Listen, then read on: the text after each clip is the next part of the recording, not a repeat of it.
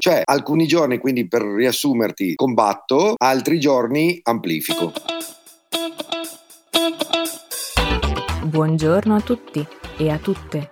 Questo è No passa nada. Io sono Marta Io sono Giulia. E io sono Francesca. e questo è Coming Clean, le interviste che rendono pop la salute mentale. Bentornato!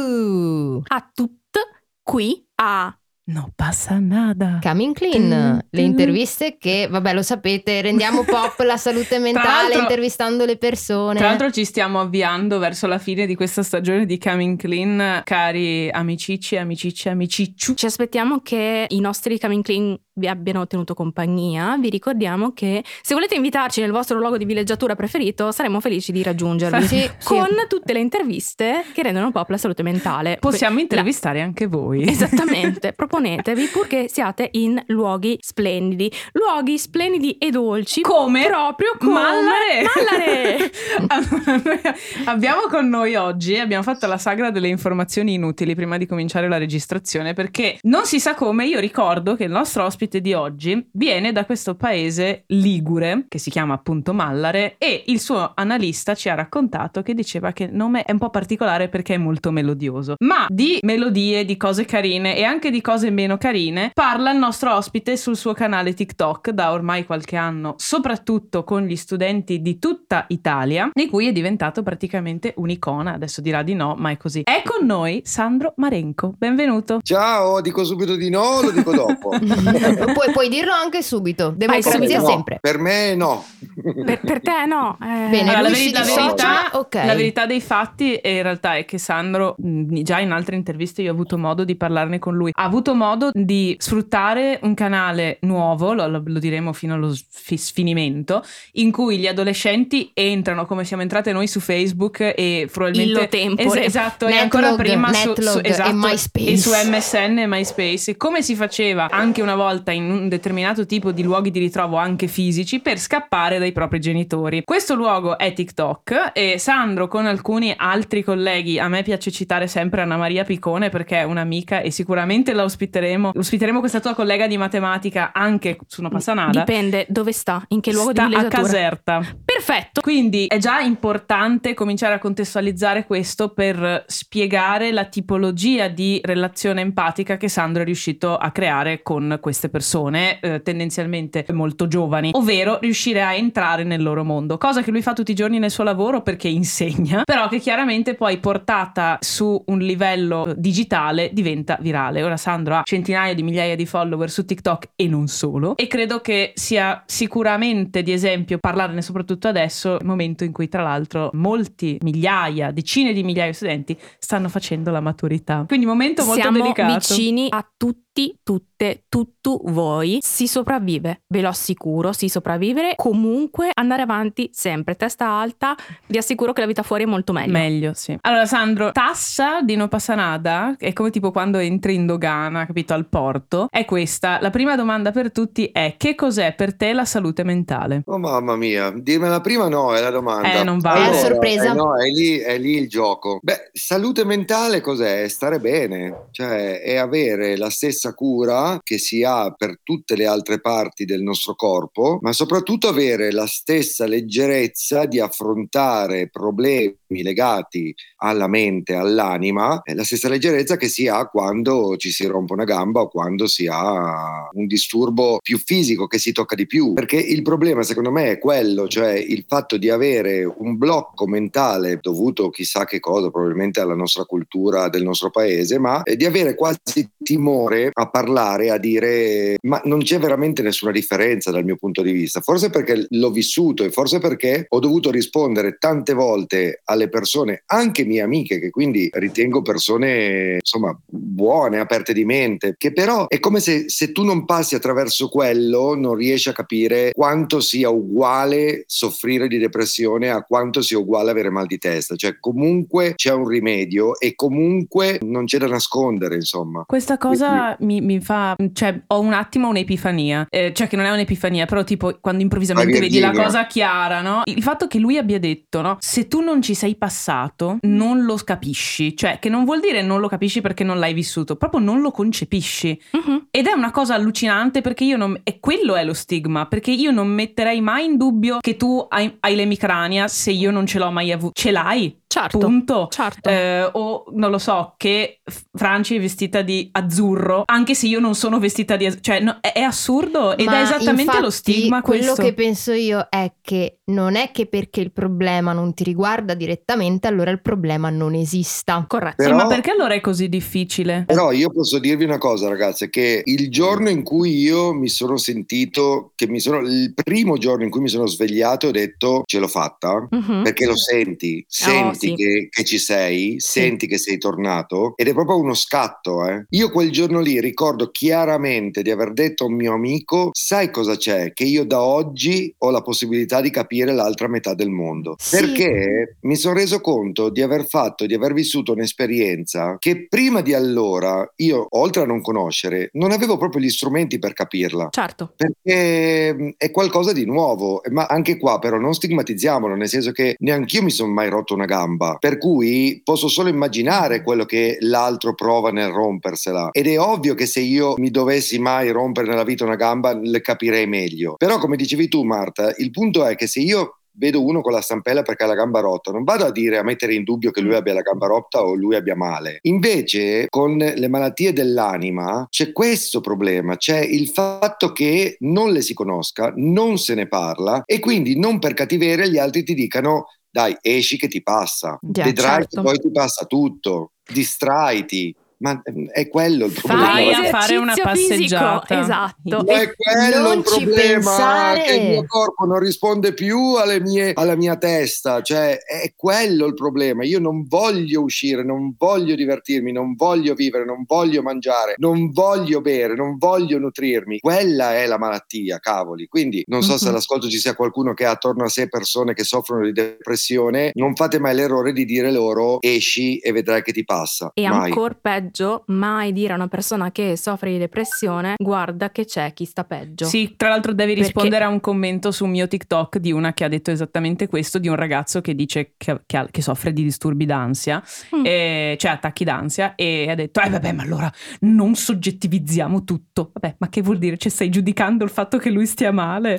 Forse è proprio questo il fatto che per quanto riguarda la, la salute mentale ehm, facciamo molta fatica a concepire questa- questi vissuti sotto l'egida dell'empatia, no? Empatia intesa come capacità di porsi in maniera immediata nello stato d'animo o nell'immedesimarsi nel vissuto di una persona. Ed è vero che fin tanto che tutto quello che riguarda la salute mentale viene bannato e tenuto distante dal vissuto quotidiano e dalla normalità inteso in termine statistico, quindi dalla possibilità che rientri Dalla mediana. sì. Esattamente. Allora a quel punto, se riusciamo a scardinare quest- questo aspetto e riusciamo a pensare che la salute mentale è un aspetto quotidiano, allora possiamo metterci anche nei panni dell'altro, evitando queste uscite che magari vengono anche fatte in buona fede, voglio, voglio crederlo tanto, voglio pensare che il mondo Ma sia sicuramente perché derivano anche dall'ignoranza, ma non tanto dall'ignoranza perché sei stupido, stupida, stupido, ma proprio perché non ti poni la domanda del ma io capisco veramente come potrebbe stare questa persona, chi ho davanti, come faccio a... perché poi ci arroghiamo anche il dovere di cercare di far star meglio l'altro secondo quelli che sono le nostre credenze, quello che Mhm. magari ha fatto stare bene noi e non ci rendiamo conto che la verità non è univoca, quindi io credo che sia importante semplicemente ascoltare cosa ha l'altra persona da dire e cercare di sostenerla nel momento in cui manifesta la volontà. E proprio sull'ascoltare e sostenere, Sandro, posso chiederti da, da dove viene questa tua spinta educativa? Perché di fatto sei il prof dei social. Che cos'è? Anche se dici di no.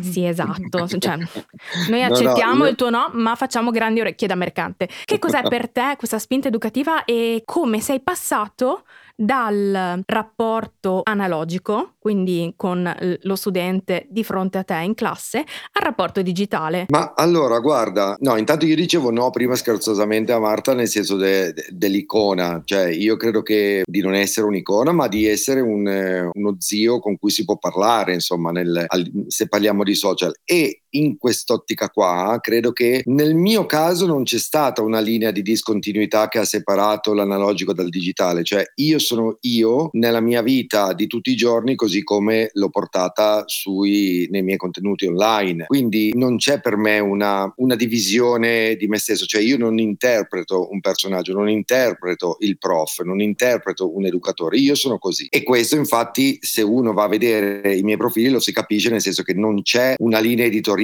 non c'è una strategia, non c'è una grafica, c'è la mia pancia, c'è quello che io sento e quello che io vedo. E in un certo senso la mia voglia di rompere il muro tra me e gli studenti, tra la mia generazione e la loro generazione, tra la mia figura e la loro figura e renderci tutti partecipi di un progetto comune che era la lezione in classe, ho voluto provare a farlo anche sui social, cioè mi è venuto naturale, spontaneo nel periodo di lockdown quando era l'unico modo che io avevo per stare in contatto con loro, quello di uno schermo, è stato semplicemente questo, la voglia di continuare a fare quello che facevo fondamentalmente tutti i giorni. Poi, sai, questo quando tu dici l'ascolto, io sono una persona che ascolta molto perché come si è potuto capire, insomma, ho passato momenti in cui ho avuto bisogno di ascoltarmi per capirmi. Non, non ho capito ancora tutto, però è, è un po' il mio, modo, il mio modo di fare, di ascoltarmi e quindi anche ascoltare gli altri. Da lì poi ne è derivato il naturale sviluppo di raccontarmi anche, raccontare anche, come dicevamo prima, i miei momenti di, di difficoltà, di depressione. Quando sono morti i gatti, io ho tranquillamente detto che avevo avuto bisogno di un supporto ancora maggiore perché mi sono mancati tre gatti nel giro di poco più di tre settimane e per me i miei gatti erano la mia famiglia, quindi anche tutto questo, cioè ho sdoganato la mia vita privata lì come l'ho fatta nel libro, cioè mi sono proprio raccontato messo a nudo, ma perché io sono così. Apro parentesi, il libro si chiama Dillo al prof, è edito da Salani, lo trovate in tutte le librerie. Ma cosa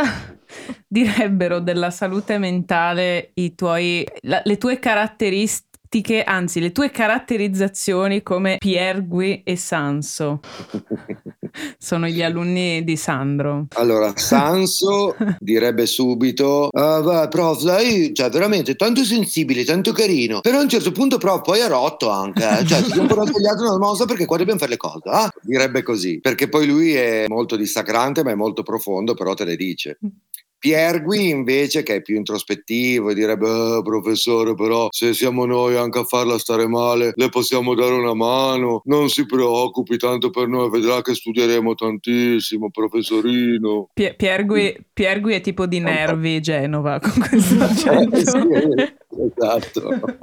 Beh, eh, complimenti comunque per quello che fai perché credo che eh, sia molto molto molto importante se non essenziale dare la possibilità ai giovani di diventare degli adulti dopo che possano portare avanti dei valori universali quali rispetto, sospensione del giudizio e penso che il ruolo di insegnante sia uno dei ruoli più importanti in quella che è la nostra società che tante volte viene sottovalutato e tante volte viene anche troppo caricato di aspettative e tante cose che si dovrebbero discutere in famiglia vengono portate per forza a scuola e ci si aspetta che venga fatto eh. lì il lavoro e invece dovrebbe essere uno scambio di palla un po' più equo. Però in generale ti ringrazio per quello che fai perché i bambini, i ragazzini che adesso tu educhi poi saranno delle persone che un giorno avranno la possibilità di, eh, di essere loro, cittadini. Di essere cittadini, di votare, quindi che cosa, che cosa potrebbe...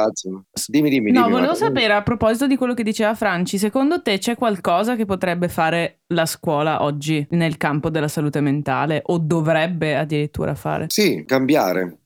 Eh, bene, a posto così. Beh, il cambiamento è, scuola, è, essenziale. Una scuola che, allora, c'è un, una scuola che c'è già, che è quella in cui io mi ritrovo, cioè la scuola che, dove gli insegnanti sanno, hanno il, il piacere, hanno la responsabilità e ne sono consapevoli di essere educatori. Quella scuola c'è e se tu guardi la community che si crea attorno ai miei profili, è fatta da quel tipo di scuola lì. Poi ci sono quelli che si sentono attaccati perché, vabbè, non tutti possono capire e quindi va bene così, però tendenzialmente c'è già un tipo di scuola che mi piace, che è quella che potrebbe fare molto per l'educazione, per la salute mentale, per l'educazione alla salute mentale. Mi spiego meglio e vado nel, nel pratico. Se io sono un prof che entro in classe e mi faccio vedere esattamente come sono, con la mia forza e con le mie fragilità, con le mie debolezze, con i miei momenti di incertezza, con le mie grandi sicurezze. Io do un, un'idea e mettendole tutte allo stesso piano, cioè che va bene sempre, io do con il mio atteggiamento un'idea ai ragazzi che va sempre tutto bene, cioè non nel senso che a ah, yeah, festa, ma che è, va bene,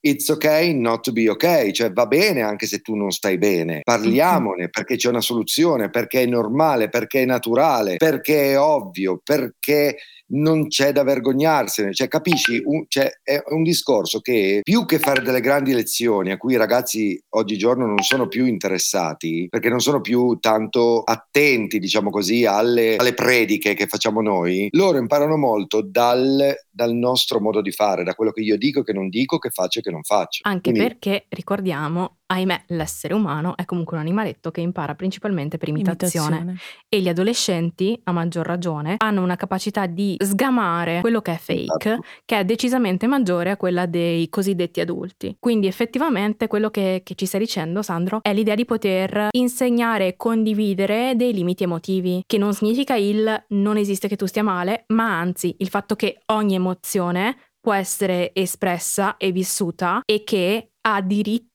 di esistere, di esistere, nonostante alcuni momenti in cui gestirla può essere complicato. Ma soprattutto che tutti noi abbiamo diritto di esistere, perché poi tante volte ci autogiudichiamo per quelle che sono le nostre emozioni, per quelli che sono i nostri gusti, nostre... quello che ci interessa, quello che non ci interessa e tante persone a un certo punto si sentono di non far parte di nulla e si isolano e tutto. Invece secondo me la scuola dovrebbe essere proprio quel luogo in cui la diversità viene valorizzata come modo d'essere e diversità uguale normalità. Sandra... Ma sapete qual è la, la, la, grande, la grande cosa? Che su queste cose, cioè noi veniamo anche, tra virgolette, testati, cioè i famosi certo. quiz a crocette sono anche sull'intelligenza emotiva. Absolutely. Ma se noi l'intelligenza emotiva non la applichiamo prima su noi stessi, cioè se non siamo noi, prof, adulti, genitori, a essere in grado di gestire le nostre emozioni, le trasformiamo tutte in rabbia, paura e, e disgusto. Come facciamo a insegnarla loro? Disgusto, giudizio, insomma, come facciamo a dirla loro? Cioè se io da insegnante in maniera pratica entro dentro e reagisco a una mia emozione di disagio con un ti metto la nota, ma che cacchio volete allora? Cioè, cosa, cosa, possiamo insegnare a questi ragazzi qua? Se io ho un sentirmi in difetto perché magari non so una cosa e anziché rendermi conto che sono umano e quindi è normale che io non la sappia, reagisco con un adesso basta, vi interrogo, eh, ma capisci? Cioè, siamo distanti anni luce, cioè, eh, non so se passa quello che voglio dire io, non è un... È, è, un bellissimo prendersi la responsabilità di sé eh per insegnare che appunto insegnare implica anche una grandissima responsabilità e non, insegnare non è semplicemente trasmettere una nozione, io ti dico che c'è stata questa guerra in questa data e bene adesso tu lo sai, ma ti sto trasmettendo molto altro perché la comunicazione è anche quello. Quindi... Però capisci che io non posso neanche biasimare quei colleghi che per, per ragioni di vita, per, per situazioni, per esperienze non abbiano voglia di fare quel tipo di scuola lì, io li capisco perché non c'è nessuno stimolo a farci dare di più, capisci? Cioè, mm-hmm. da parte del, del, nostro ministro non c'è veramente nessuno stimolo, c'è solo lo stimolo a trovarsi qualche altro lavoro che sia più soddisfacente. Non siamo mai valutati, non siamo mai valorizzati e quindi è naturale che poi pian piano, pian piano tu perda l'entusiasmo e dici, vabbè, guarda, facciamo che la scuola è ti do le nozioni, ti do il voto, i tuoi genitori sono contenti, tu sei contento, io il mio l'ho fatto, arrivederci, grazie.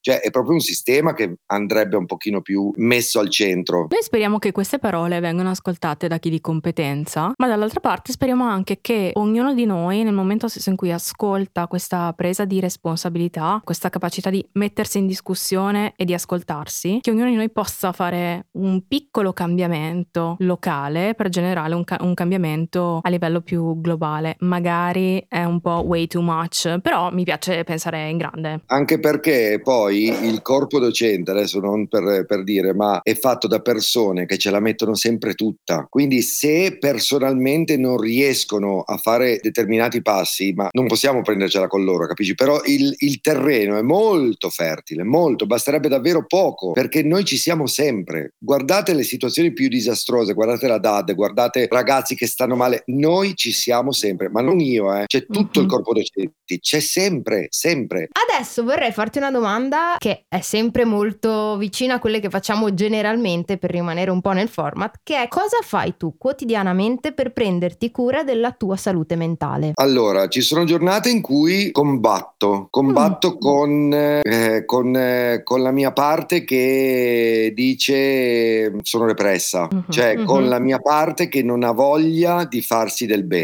Ed è veramente una lotta perché io adesso so e quindi riconosco già i segnali e a volte però non ho la forza di andare avanti. Molte volte sì, ma molte volte no. Quindi certi giorni combatto da cose semplici, eh? Eh, mi lavo i denti, mi faccio la doccia, eh, spazzo per terra, tolgo quella cosa che fa disordine, ecco, banalissimamente quello. E quello però mi aiuta poi, nel senso che quando io poi so che faccio cose, almeno io vivo così, poi vivo con una casa con un bellissimo giardino, quindi fare cose, tagliare l'erba, mettere a posto, mi aiuta. Altre giornate invece me la godo, me la godo nel senso di vado a, come dire, amplificare quei momenti in cui mi sento bene. Vado a cercare, vado a creare quelle cose che mi fanno stare bene, accarezzare i gatti, eh, ascoltare un, un bel brano che mi fa, mi fa provare delle emozioni, stare fuori e guardare gli alberi, abbracciarli,